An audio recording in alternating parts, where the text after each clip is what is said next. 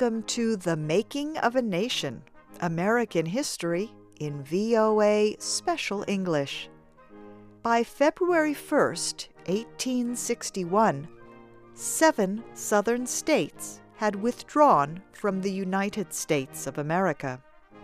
They created their own independent nation, the Confederate States of America. The South seceded because Abraham Lincoln, a Republican, had been elected president. Southerners believed he would support a constitutional ban on slavery. They were afraid their way of life would soon end. This week in our series, Kay Gallant and Harry Monroe discuss the beginning of Abraham Lincoln's presidency. President elect Lincoln traveled by train from his home in Illinois to Washington, D.C. Along the way, he stopped to make speeches. As he got closer to Washington, he was warned that a mob was planning to attack the train. He had to continue his trip in secret. Lincoln arrived in Washington nine days before his inauguration. It was a busy time. He talked with many people, including delegates to a peace convention. Every state was represented at the convention, except the states that had seceded. The delegates urged Lincoln to support slavery. They urged him not to go to war over the issue. Lincoln said only that he would faithfully execute the duties of President of all the United States. He said he would protect and defend the American Constitution. While Lincoln waited for Inauguration Day, he chose the members of his cabinet. He wanted men representing all opposing groups in the Republican Party. He hoped this would unite the party and give him support in the difficult years ahead. Lincoln chose William Seward as Secretary of State, Salmon Chase as Treasury Secretary, Gideon Welles as Navy Secretary, and Montgomery Blair as Postmaster General. Seward did not like Chase, Welles, or Blair. He told Lincoln that he could not serve in the cabinet with them.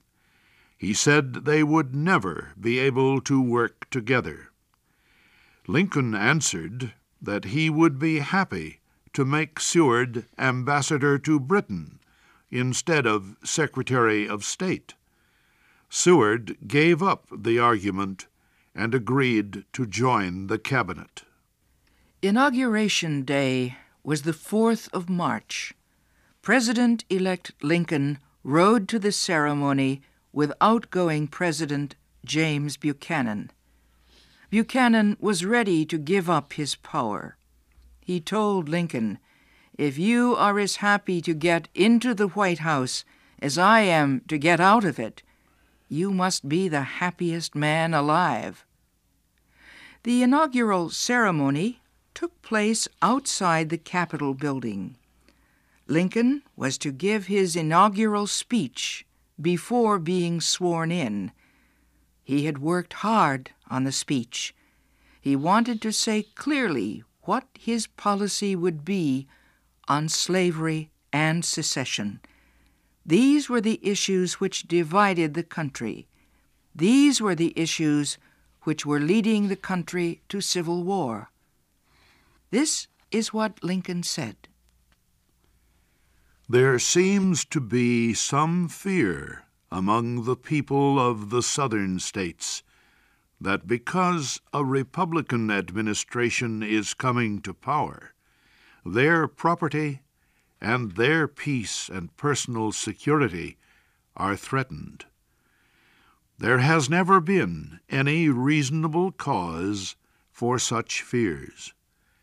In fact, much evidence to the contrary has existed, open to their inspection.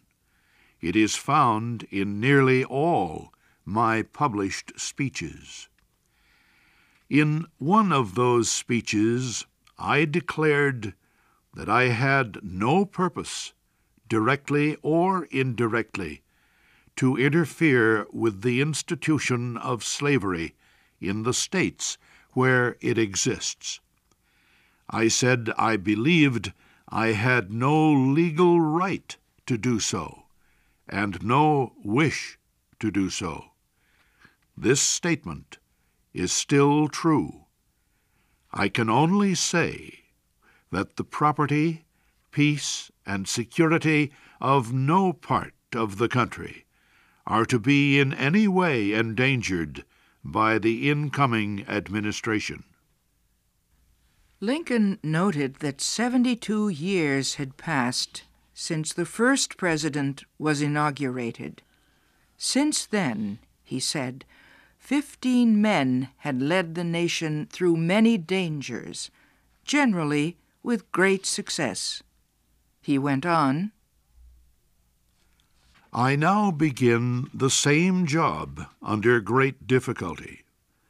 The breaking up of the Federal Union, before only threatened, now is attempted.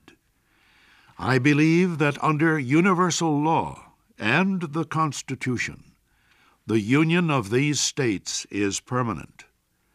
This is shown by the history of the Union itself. The Union is much older than the Constitution. It was formed, in fact, by the Articles of Association in 1774.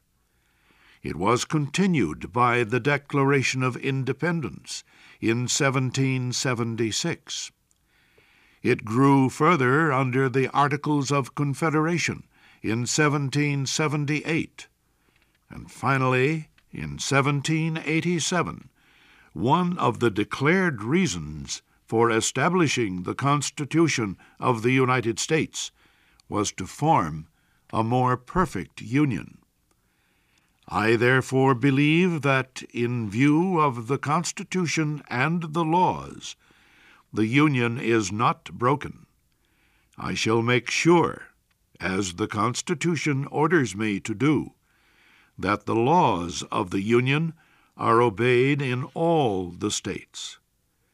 In doing this, there needs to be no bloodshed or violence, and there shall be none unless it be forced upon the national government. The power given to me will be used to hold, occupy, and possess the property and places belonging to the government, and to collect the taxes. But beyond what is necessary for these purposes, there will be no invasion, no using of force against or among the people anywhere. Lincoln then repeated some statements he had made during his campaign for president he used them to explain the differences between North and South.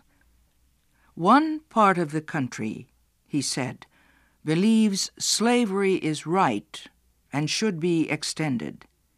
The other part believes slavery is wrong and should not be extended. This, he said, was the only important dispute. Lincoln admitted that even if the dispute could be settled peacefully, there were those who wanted to see the Union destroyed. He said his words were not meant for them. They were meant only for those people who really loved the Union. He said, Physically speaking, we cannot separate. We cannot remove our sections from each other nor build an impassable wall between them. A husband and wife may be divorced and go away from or out of the reach of each other. But the different parts of our country cannot do this. They must remain face to face, and relations, friendly or hostile, must continue between them. Is it possible to make those relations better after separation than before? Can aliens make treaties easier than friends can make laws? Can treaties be more faithfully enforced between aliens than laws can be enforced among friends? My countrymen, one and all, think calmly and well upon this subject. Nothing valuable can be lost by taking time. In your hands, my dissatisfied fellow countrymen, and not in mine, is the great issue of civil war. The government will not attack you. You can have no conflict without being yourselves the aggressors. We are not enemies, but friends. We must not be enemies. Though emotion may have damaged them, it must not break our ties of love. Abraham Lincoln then placed his hand on the Christian holy book, the Bible. The Chief Justice of the United States then spoke the presidential oath. Lincoln repeated the words, and the United States had a new president. Lincoln's first crisis came quickly. It was a problem left unsolved by the outgoing president. Lincoln had to decide immediately what to do about the federal fort in the harbor of Charleston, South Carolina, Fort Sumter. The fort was surrounded by Southern artillery.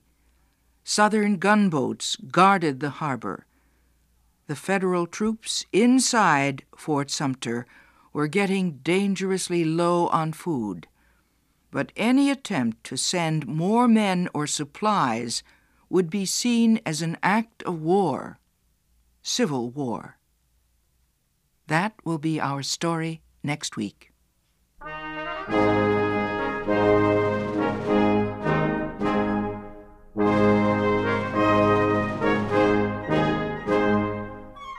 Our program was written by Frank Beardsley.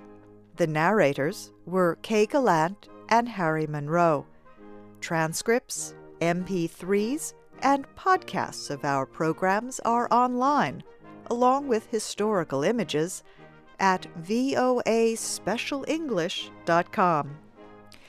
You can also follow us at twitter.com slash VOA Learn English Join us again next week for The Making of a Nation, an American history series in VOA Special English.